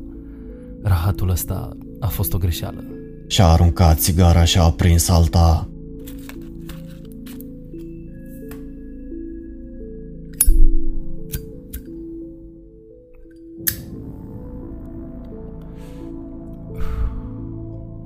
Fost o zi de lucru ca oricare alta. Terminam niște lucrări de întreținere când am auzit un zumzet adânc venind de undeva din afara stației. Nu semăna cu nimic din ce auzisem până atunci. Chiar și acum nu pot reproduce în minte cum suna. Era pur și simplu ciudat. O grămadă de oameni au început să se uite pe geamuri, doar pentru a vedea ce se întâmplă. Eu nu m-am alăturat. După acea filmare cu sonda, latura mea curioasă a cam dispărut. Cu toate acestea, ceea ce s-a întâmplat în continuare m-a făcut să mă întreb în ce fel de univers trăim cu adevărat. Luam prânzul în sala de mese când am auzit agitație pe holuri. Aș fi verificat, dar atunci au început țipetele. Nu era ceva normal. Sincer, nu semăna cu ceva ce ar fi trebuit să producă o ființă umană. Îmi amintesc că m-am uitat la toți ceilalți din cameră. Erau atât de alerți încât nu se mișcau. Eram cu toții pe aceeași lungime de undă. Câțiva băieți chiar au baricadat intrarea cu scaune. Cu Cu toate acestea, nu ne puteam lua ochii de la ea. Era un fel de lumină care pătrundea prin căpăturile de sub și de deasupra ușii. Dar ceva nu era în regulă. Lumina nu era de nicio culoare pe care am mai văzut-o vreodată. Familiaritatea acestor descrieri m-a pus pe gânduri. Asta era, nu-i așa? Asta văzusem eu. Îmi amintesc că m-am amețit doar uitându-mă la ea câteva secunde. Următoarele ore au fost chinuitoare. Țipetele nu se opreau. Sănătatea noastră mentală colectivă era împinsă la limită. Stăteam cu toții, cu degetele în urechi și cu ochii închiși, așteptând sfârșitul acestui rahat. În cele din urmă, ușa s-a deschis și am fost escortați afară. Îmi amintesc că m-am uitat în jur și am văzut pereții albi ai stației spațiale, acum pătați de un roșu intens. 90% din echipaj a murit în acea zi. Bineînțeles, aveam o groază de întrebări despre ce se întâmplase acolo. Cu toate acestea, toți cei care ar fi trebuit să știe erau acum morți. S-a lăsat pe spate în scaunul său, a mai scos o țigară din pachet. De data aceasta a fost însoțită de o înghițitură de whisky.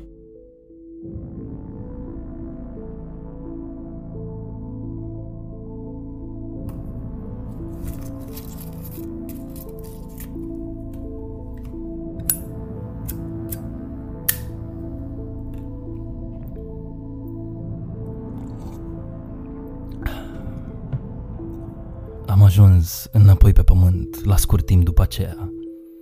De data aceasta nu mi-a oferit înapoi slujba, doar o indemnizație de plecare și o clauză de confidențialitate. Deși nu e ca și cum mi-ar fi păsat în acest moment, aș fi demisionat oricum. Acum, iată legătura cu ceea ce ai văzut. În acea zi eram la mine acasă, gândindu-mă la viața mea. Apoi am auzit o bătaie la ușă era Ben. M-a întrebat ce naiba s-a întâmplat pe Cronos. I-am spus, dar ceea ce nu am înțeles este cum naiba a știut că s-a întâmplat ceva. Nu lucrase niciodată cu NASA, așa că l-am întrebat despre asta.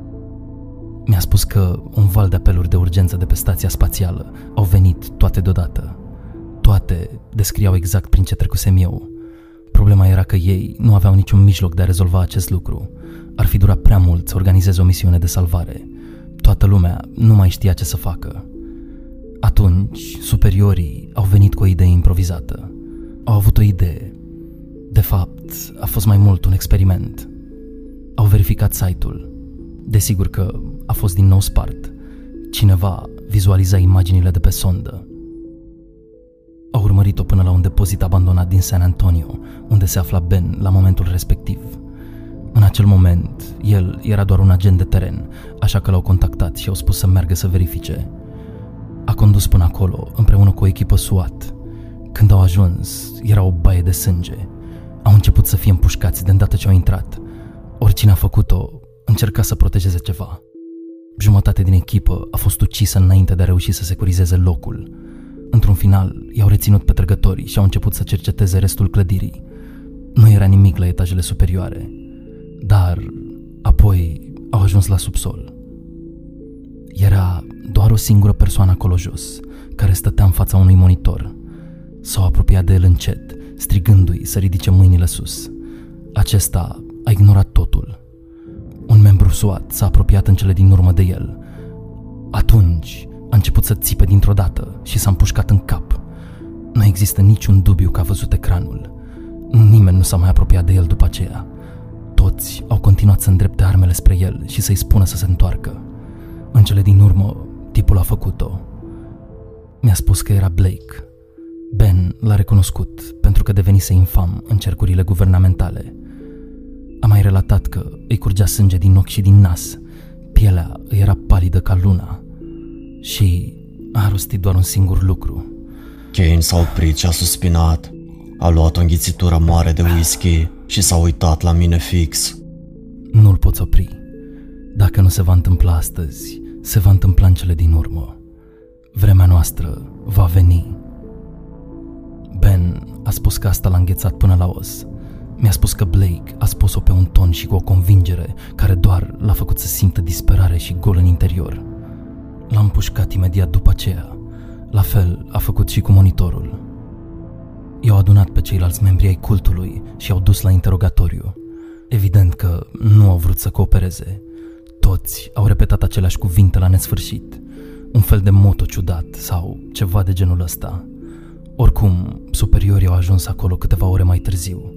L-au felicitat pe Ben și au spus să meargă acasă. Rapoartele de primejdie au încetat în sfârșit să mai vină de pe Cronos. Așteaptă, am intervenit eu. Rapoartele s-au oprit imediat ce Blake a fost împușcat. Kane a chicotit. Da, îți dai seama, nu e așa? Iată concluzia la care au ajuns. Orice capta sonda aceea, orice urmărea Blake, îl urmărea și pe el. Cumva, ei comunicau unul cu celălalt.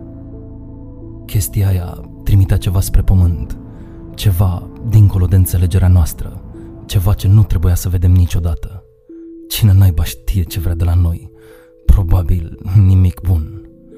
În orice caz, au decis să se asigure că nimeni altcineva nu-l va mai vedea vreodată. S-au deconectat de la sondă, au oprit fluxul. Sunt sigur că s-au gândit că dacă nu o căutăm, atunci nu ne va observa. Stai, ce? Aproape că am țipat la el. Cum naiba am văzut atunci? Asta mă întrebam și eu. Ai vreun răspuns? Am încercat să-i spun despre inteligența artificială, dar cuvintele mi-au ieșit din gură într-o dezordine incoerentă. El doar s-a uitat la mine confuz. O inteligență artificială? Pe acel site mai era un alt prompt. M-a dus acolo, așa am găsit-o. Despre ce dracului vorbești? Era clar că nu știa despre asta. Oricum, erau încă prea multe întrebări care mă presau pe creier, așa că nu am zăbovit asupra acestui aspect. El a luat-o în derâdere. Cei care mai sunt încă în viață. Doar pe tine. Asta mi-a dat fior pe șira spinării. A continuat. Ceea ce ridică întrebarea. Cât timp te-ai uitat la ea? Doar câteva secunde, nu? Nu, i-am răspuns. Aproape o jumătate de minut. După ce am spus acest lucru, fața lui a devenit albă. Am ridicat din numeri. Uite, eu nu, nu știu ce să înțeleg din toate astea. A fost tot ce am reușit să spun. Cu o expresie șocată și contemplativă pe față, Kane doar s-a uitat în sus spre tavan. În timp ce făcea asta, cuvintele din mesajul de urgență mă răsunau în minte. Eu am fost primul care am văzut-o, dar de ce? De ce eram eu atât de special? De ce trebuia să o văd eu? Kane a început să vorbească din nou. Computerele ar putea ști mai multe despre umanitate decât vom ști noi vreodată. M-a holbat la el confuz. Ce afirmație ciudată. A continuat. Dacă, de fapt, a fost o inteligență artificială, cea care ți-a trimis acea pagină, poate că înseamnă ceva. Înseamnă ceva, cum ar fi... Nimeni altcineva nu pare să poată suporta să vadă acel lucru, dar, ca și Blake, tu pare a fi o excepție. M-am gândit cu adevărat la asta. Avea dreptate, nu-i așa? Oricine naiba ar fi chestia asta, părea să împingă oamenii în pragul nebuniei după câteva secunde de expunere. Vreau să spun, eu sigur nu știu ce am văzut și cu siguranță nu mi-a plăcut să văd, dar eram într-o stare de spirit mai mult sau mai puțin normală. Totuși, mai era o întrebare pe care nu o puteam ignora. Acei membri ai cultului care au fost reținuți nu au fost singurii, nu-i așa? Mai erau și alți membri. Kane a dat din cap. Asta a vrut toată lumea să creadă. Au încercat să-și spună că totul se terminase. Subestimarea influenței lui Blake a fost cea mai mare greșeală pe care ar fi putut să o facă. În acest moment nu mai voiam să mă gândesc la asta. Aveam nevoie de o pauză de la această discuție. L-am întrebat dacă există vreun loc unde să mă pot odihni. Mi-a spus că era o saltea de rezervă în dulap. Aveam nevoie să dorm, dar nu înainte de a termina de rezolvat asta. Un milion de gânduri încă îmi trec prin cap în timp ce scriu aceste rânduri. Ben a spus că tipul ăsta era cea mai bună șansa noastră, dar nu s-a rezolvat nimic. La naiba, ce ar trebui să fac? Poate că acest blackout a fost necesar. Dacă tot ce am auzit e adevărat, s-ar putea să fie singura opțiune. Doamne, mâncărimea asta de pe ceafă mă omoară. Oricum, se pare că va trebui să iau o decizie în curând. Kane și cu mine tocmai am auzit pe cineva încercând să deschidă ușa. S-a uitat prin vizor și mi-a spus că afară stăteau niște oameni cu măști ciudate. Asta nu e de bine. Știi cum se spune că timpul zboară atunci când te distrezi? Ei bine, asta se aplică și atunci când ești pe cale să fii omorât. Nu a durat mult până când au spart ușa. Chestia este că să sar pe fereastră nu era o opțiune aici. Am încercat să deschid o gură de aerisire din toaletă, dar ei erau deja în apartament. Îmi amintesc că l-am văzut pe Kane scoțând un pistol din dulap, înainte de a fi atacat de un mastodont. Toate acestea s-au întâmplat în ceea ce mi s-a părut a fi câteva secunde. Ultimul lucru pe care l-am văzut înainte de a leșina a fost mânerul unui pistol care se îndrepta spre fața mea. M-am trezit ceva clipe mai târziu, cu fața în jos pe podeaua prăfuită, într-o cameră goală și întunecată. Capul îmi pulsa cu putere. O singură ușă care ducea afară și era încuiată. Am întors capul și l-am văzut pe Kane care se plimba pe partea cealaltă. Uite, nu eu i-am adus aici. Am încercat să mă înțeleg cu el. Părea supărat. Ah, nu mă îndoiesc de asta. Nu intenționat, cel puțin. Ei știu că eu nu le sunt de folos. Altfel, ar fi încercat să ajungă la mine cu ceva timp în urmă. Ah, suntem terminați. M-am întors de la el și am început să pipăi pe lângă pereți. Îmi făceam iluzia că exista o cale secretă de ieșire. O iluzie a rămas. După încercarea mea zadarnică de evadare, m-am așezat într-un colț. Nu exista un final bun pentru asta. Kane părea să-mi citească gândurile pentru că a intervenit. Sper că știi că nu poți să le spui cum să ajung acolo, pe site-ul acela. S-a uitat din nou la mine. De data aceasta, comportamentul lui era extrem de serios. Nu poți da drumul chestii ălea aici. Asta nu este o opțiune. Inițial am fost supărat. Îmi cerea să accept ceea ce era cu siguranță tortură și apoi moarte. Dar apoi m-am gândit la asta. Asta era mai mare decât mine. Nu exista nicio cale de scăpare. Ușa s-a deschis brusc. Aproximativ cinci persoane au intrat, toți purtând sacii aia blestemați pe cap. Ești treaz. Bine. A spus cel din față. Am recunoscut instantaneu acea voce. Chiar era. A apărut dezvăluind un mare zâmbet nenorocit. Era Jackson. Nu trebuia să fie așa, să știi. Ai fi putut să-mi spui cum să ajung acolo. M-am gândit la conversația pe care am avut-o în restaurant. I-am spus în mod clar ce am introdus în prompter. Oare asta nu a funcționat pentru ei? Dar mi-am setat acest gând în minte. În acel moment, nu eram decât furios. De parcă ar fi contat. Voi, psihopaților, ați fi distrus lumea oricum. Să o distrug? Uite, nu mă aștept ca tu să înțelegi. Doar să cooperezi. Dar lumea asta nu e deloc în regulă. A fost o greșeală. Kane a râs. Deci tu doar urmezi ordinile unui psihopat nebun care a murit, nu? Unul dintre bărbați s-a apropiat și l-a lovit cu țeava pare puști că în față. voi sunteți S-a auzit greșelile. un zgomot teribil de crăpătură în timp ce a căzut pe podea. A început să tușească sânge. De ce nu mă omorâți pur și simplu? Eu nu vă pot ajuta. Nu v-aș ajuta nici dacă aș putea. Jackson a chicotit. Nu, asta este ceva ce trebuie să vedem cu toții. Cu cât mai mulți oameni care să fie martori, cu atât mai bine. Este cea mai mare salvare pe care și-o poate dori cineva. În acest moment nu făcea decât să debiteze prostii. Nu aveam cum să-l fac să se răzgândească. Aveam întrebări totuși. Cum m-ai găsit? Nu are niciun sens.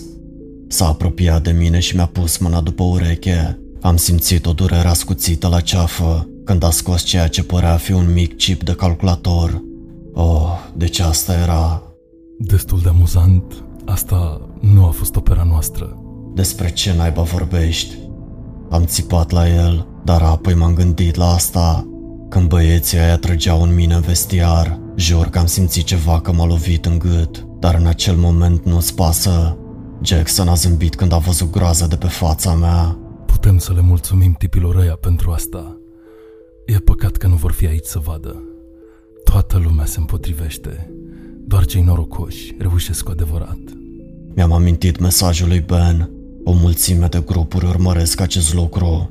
Cine au fost? Nu știu. Oricum, nu a contat niciodată. În acest moment, retrăiam întreaga călătorie în mintea mea. Mă gândeam unde am dat-o în bară. Cum ai ajuns la terminal? Aveai nevoie de un card de acces. Jackson a scos unul din buzunar. Da, am uitat. I-ai ucis pe toți care aveau unul. Era mai mult decât frustrat în acest moment. Nu doar pe el, pentru toată situația asta nenorocită. Chestia asta pe care vrei să o trimiți aici, știi măcar ce este? A făcut o pauză pentru o secundă. O privire de contemplație pură era lipită pe fața lui. Îți voi spune ceea ce mi-a spus Blake. Nu e treaba noastră să știm. Locul nostru nu este aici. Și cu fiecare secundă în care rămânem, universul se deteriorează. Trebuie să corectăm acest lucru. E amuzant. Tipii ăștia chiar au crezut că urmăresc ceva bun. Credință oarbă, nu-i așa? Sunteți patetici. Jackson a strâmbat din nas la asta. Ajunge! Expresia lui s-a contorsionat într-una de furie pură. A făcut un gest către cei doi bărbați de lângă el. Au început să mă trag afară din cameră. În timp ce plecam, îl auzeam pe Kane țipând la mine, țipând că nu pot să cedez. Am încercat să mă lupt, dar a fost o încăierare patetică. Nu puteam face nimic. M-au aruncat în altă cameră. De data asta era mai mare. Cred că și restul cultului era tot acolo, pentru că vreo 15 oameni stăteau în picioare, aliniați în perimetrul camerei, toți cu sacii ăia pe cap. Era și un computer instalat în mijloc, cu cabluri peste tot. M-au forțat să mă așez pe un scaun în fața lui și m-au legat de picioare. Dă-i drumul. Vocea lui Jackson a răsunat din spatele meu. Toată lumea așteaptă. La început am refuzat, chiar am refuzat, dar cred că la asta se așteptau. Mai întâi au început cu băgatul în apă. Nu știu sigur dacă ați experimentat asta, dar cu siguranță nu a fost plăcut.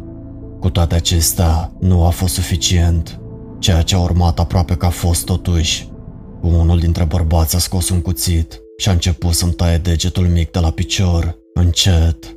A făcut asta pe parcursul a ceea ce mi s-a părut a fi o oră, apoi a venit sarea. A fost o durere care a transcendat tot ce am simțit până atunci. În cele din urmă, a terminat prin cauterizare.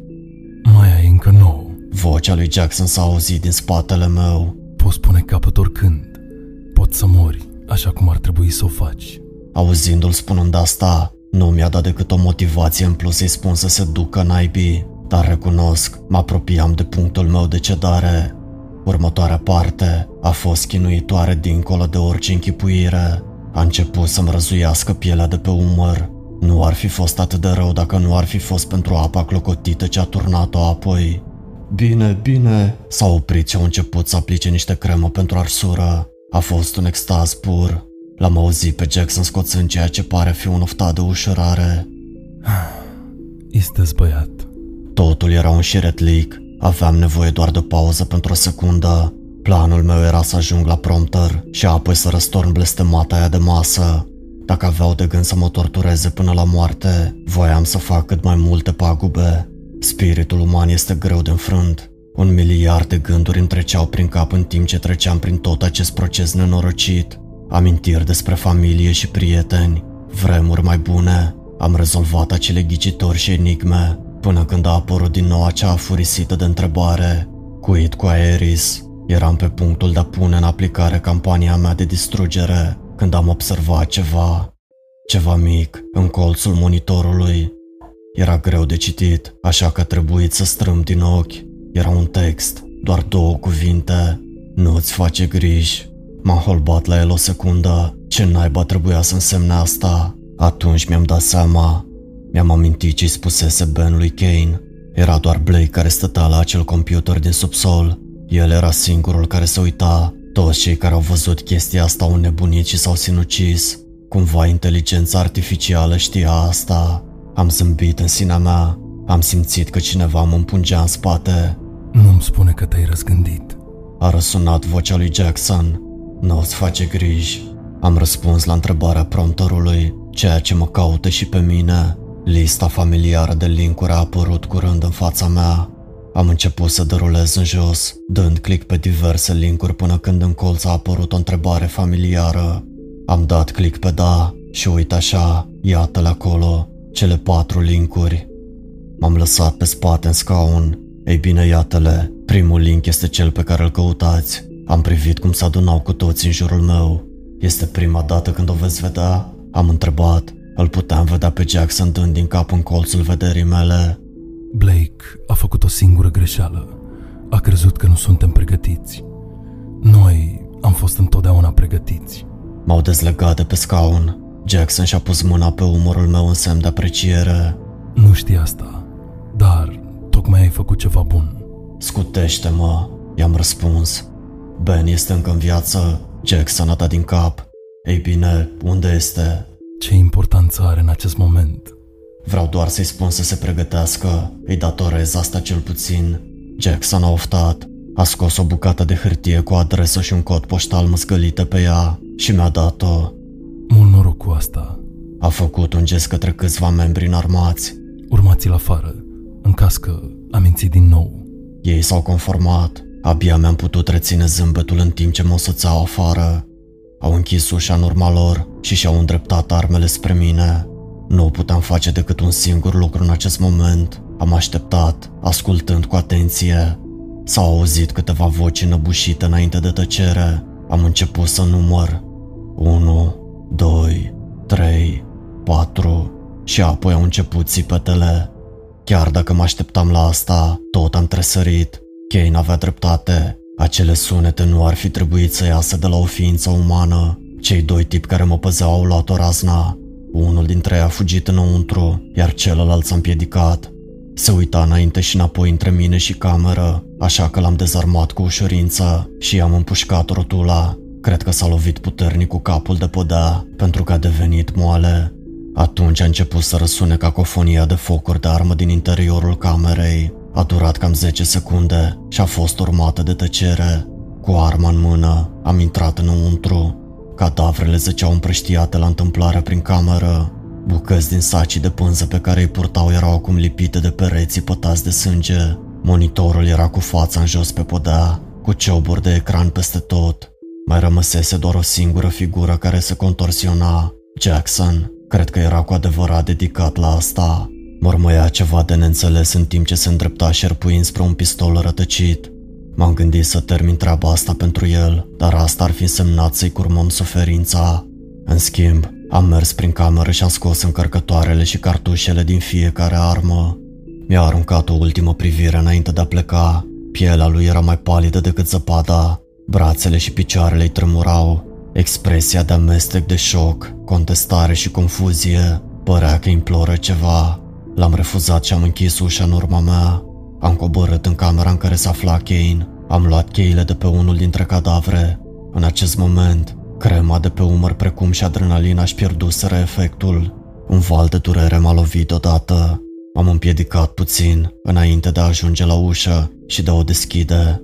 Kane a sărit când am intrat. La început părea ușurat, dar apoi îngrozit. Ai... ai făcut-o? Cuvintele i-au ieșit cu greu din gură. Eu doar am dat din cap. El a expirat liniștit. A vrut să arunce o privire rapidă în interiorul camerei, înainte de a pleca, doar ca să se asigure. Jackson era încă înăuntru, zvâgnind violent într-un colț cu fața spre noi. Asta a fost ultima dată când l-am văzut. Asta va fi o surpriză plăcută pentru cineva. A spus Kane înainte de a închide ușa. Am ieșit de acolo după aceea. Se pare că ne aflăm în subsolul unei fabrici abandonate, în afara limitelor orașului. Am făcut autostopul înapoi în oraș. Ne-am întors la apartamentul lui Kane, unde s-a hotărât să-mi cumpere un bilet de avion înapoi.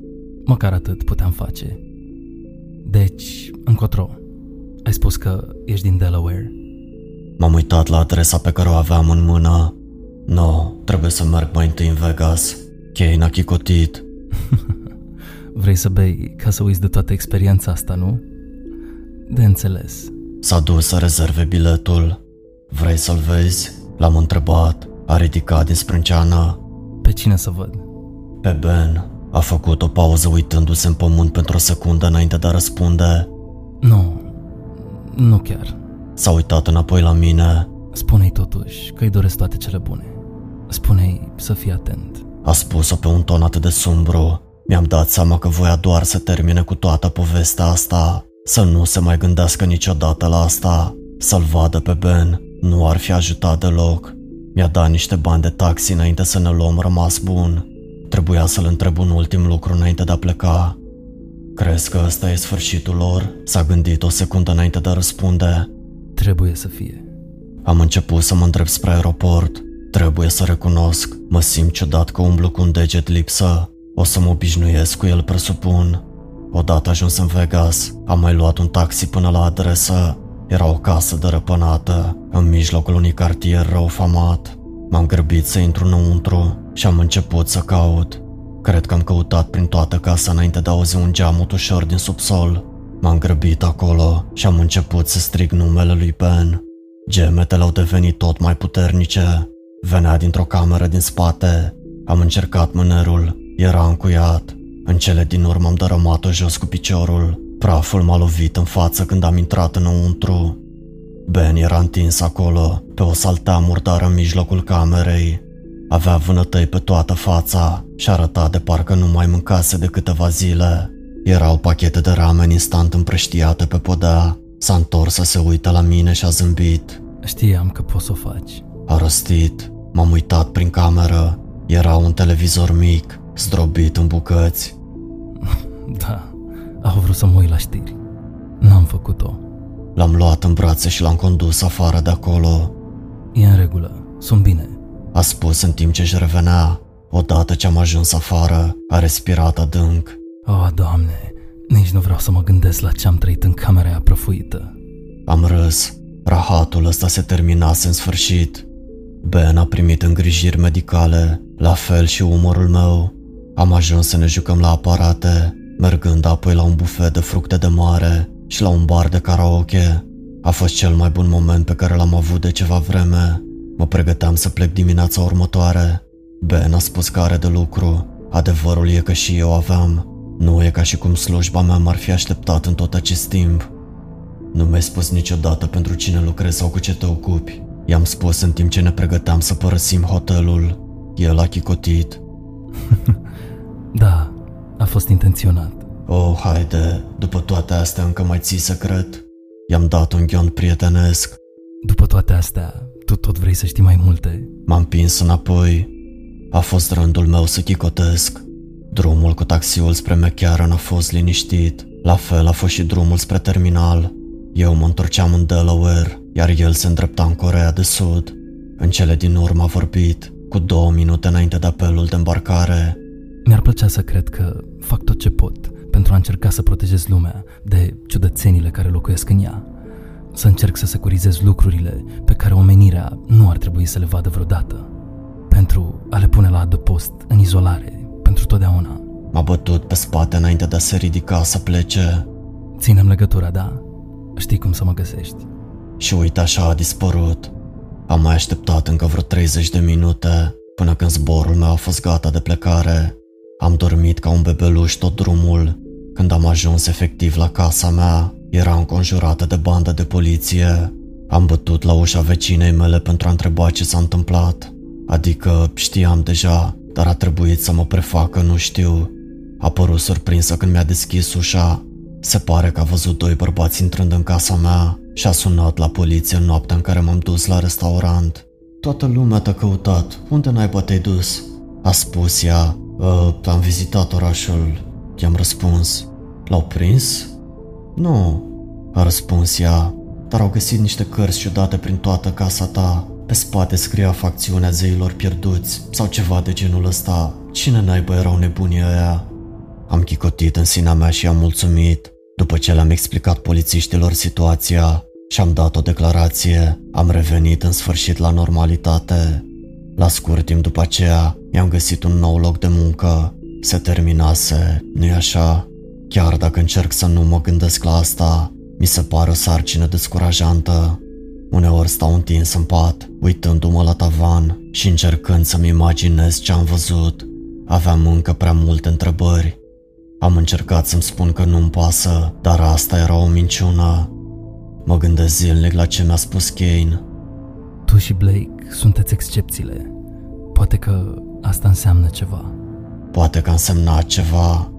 Simt că acel site mă cheamă în mod constant. Știu că sună ciudat, dar îl pot simți. Acele linkuri așteaptă să fie văzute de cineva. De mine, inteligența artificială încearcă să comunice de asemenea. Am primit mesaje mici în colțul ecranului, chiar și atunci când navighez pe Surface Web. Ești mulțumit? Este ceea ce întreabă. Bună întrebare. Sunt? Hello, friend. În primul rând vreau să-i mulțumesc lui Nocturnum pentru că s-a alăturat pe această colaborare. De asemenea, vă recomand să verificați și canalul lui dacă nu ați făcut-o deja, pentru că face o treabă extraordinară și vă invit să-i ascultați poveștile și să vă abonați canalului său. În al doilea rând, ia-ți câteva secunde și dă-ne un like acestui clip și lasă-ne un comentariu dacă mai vrei astfel de colaborări pe viitor. Welcome to the darkness.